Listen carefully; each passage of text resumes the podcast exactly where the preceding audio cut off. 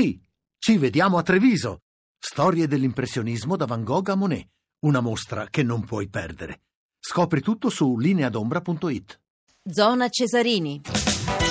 Le ventidue e cinquantatré, dunque il Cagliari ha battuto il Palermo, si ritrova in zona Europa, ma sentiamo cosa ne pensa il nostro Filippo Grassia. Buonasera Filippo.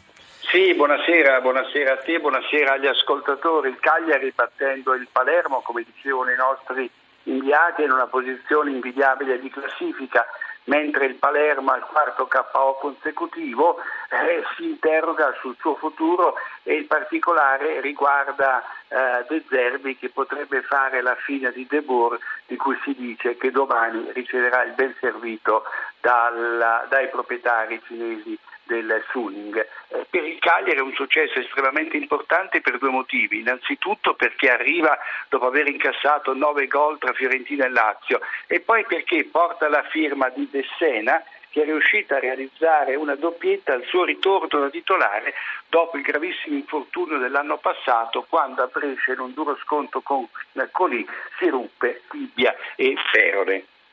Filippo, andrei con la Moviola a questo punto.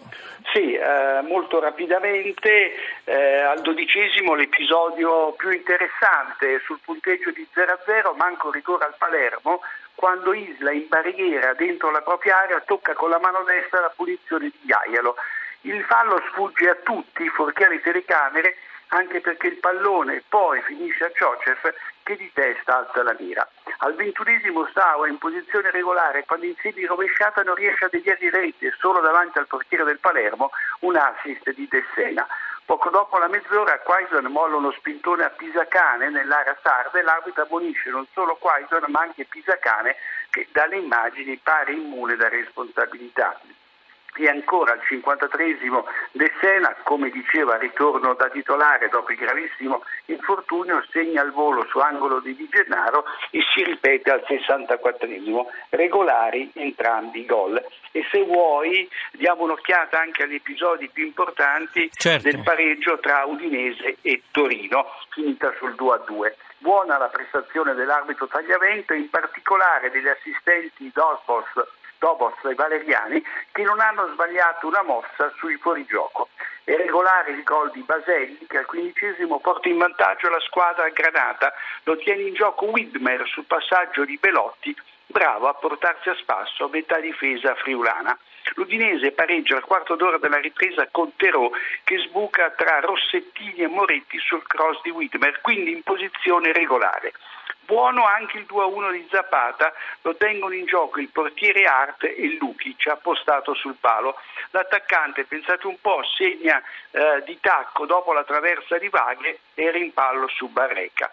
E infine, in occasione del pareggio di Ljajic, Maxi Lopez è in fuorigioco ma in posizione passiva. Fiscale l'espulsione di Mihajlovic, che discuteva pacatamente con il quarto uomo Marzaloni dopo un fallo di Felipe su Zappacosta sfuggito all'arbitro. E il Torino non riesce a vincere da tre partite, mentre l'Udinese di Del Neri mette assieme il terzo risultato utile consecutivo. Rapidissimo Filippo Grassia, bravo. Eh, sentiamoci però subito Sarri, perché domani eh, c'è la Champions League, Be- Besiktas Napoli alle diciotto e quarantacinque.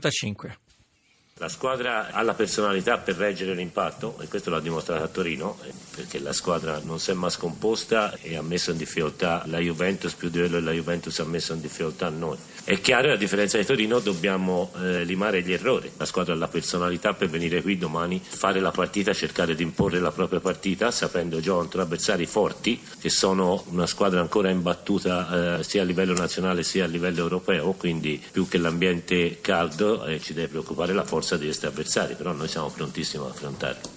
La squadra ha dimostrato di reggere l'impatto, dice Sarri. Filippo? Ah, fino ad un certo punto, perché eh, a Torino, dopo aver raggiunto il pareggio, non ha dato l'impressione di voler anche cercare il successo e quindi di ritornare sulla scia della Juventus. Io credo che questa sia una questione mentale più che fisica, tecnico-tattica, al di là anche dell'addio di Gonzalo Higuain, che poi ha fatto la differenza a Torino, e dell'infortunio di Mili, che è lo stesso Napoli che l'anno scorso a Torino perse la corsa allo, allo scudetto. Insomma, credo che questa squadra eh, abbia sbagliato qualcosa sul mercato quando ha speso più di quello incassato per Higuain, senza però inserire nell'undici titolare un vero campione, un vero, un vero titolare. Grazie, perfetto, preciso come sempre. Grazie Filippo Grassia, buona serata a te. Grazie a te, arrivederci. Buona serata. Io vi ricordo, prima dei saluti, che dopo c'è Plot Machine, vi do l'incipit: si trovò legato a una sedia.